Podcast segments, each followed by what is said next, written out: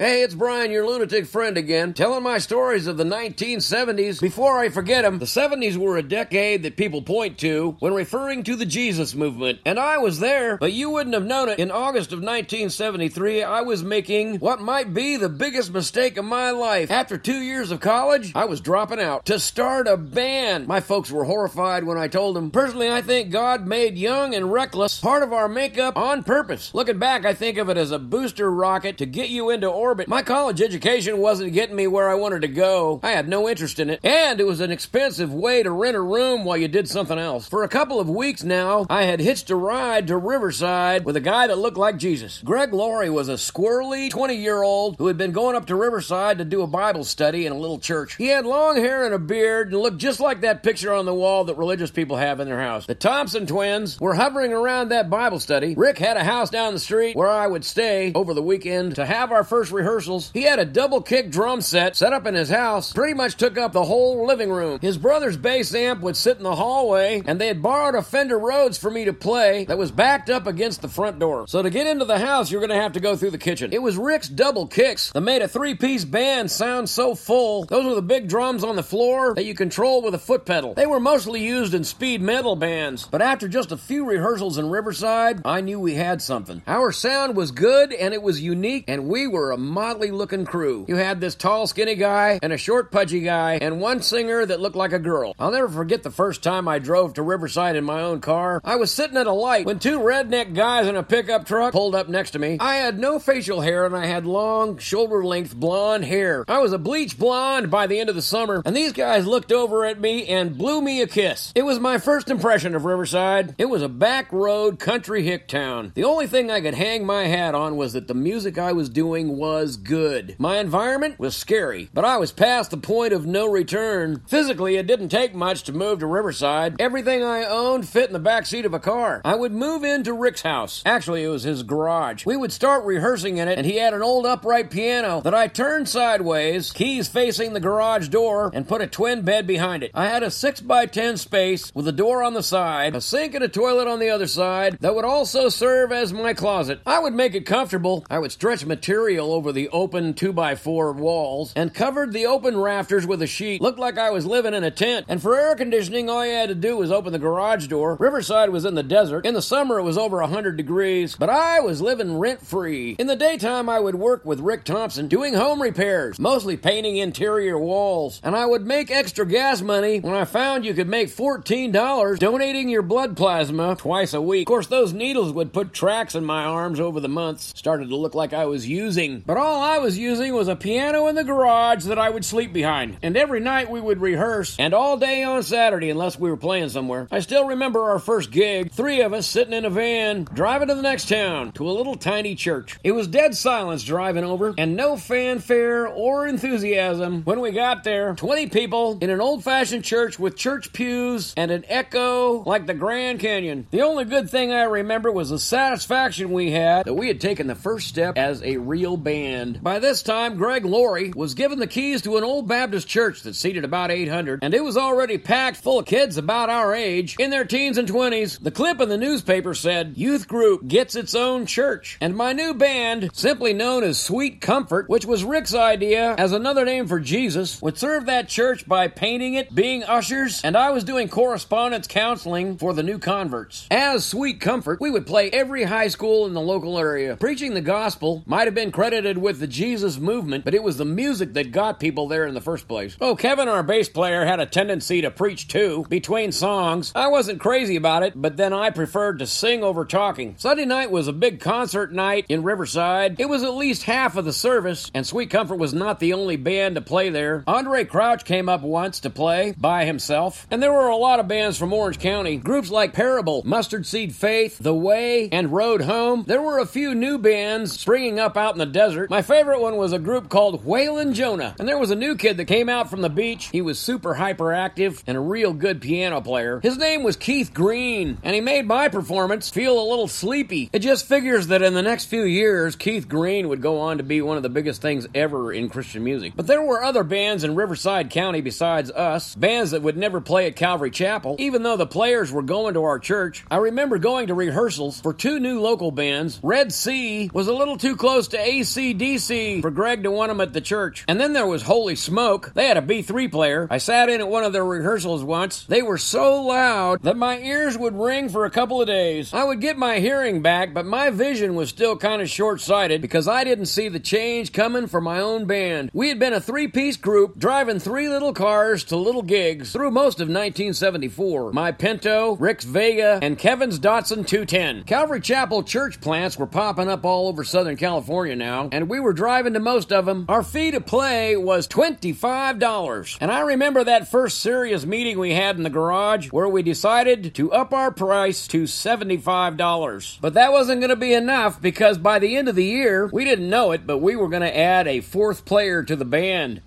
It's hard to imagine that God is directing your path when you're caught up in the daily grind, but in this case, it's good to look back to see how far we've come. I hope sharing my story with you encourages you in your own daily grind to realize that God leads you and brings surprises when you least expect. And by the way, this podcast came as a surprise to me. I didn't plan it and I didn't see it coming. I didn't know I was going to be your lunatic friend either, but thanks so much for listening, and I listen back when you add a comment. You can also add a donation to the cause if you see its value. Just click click the support button on the main page. But whether you give or not, I'll see you again, my friend.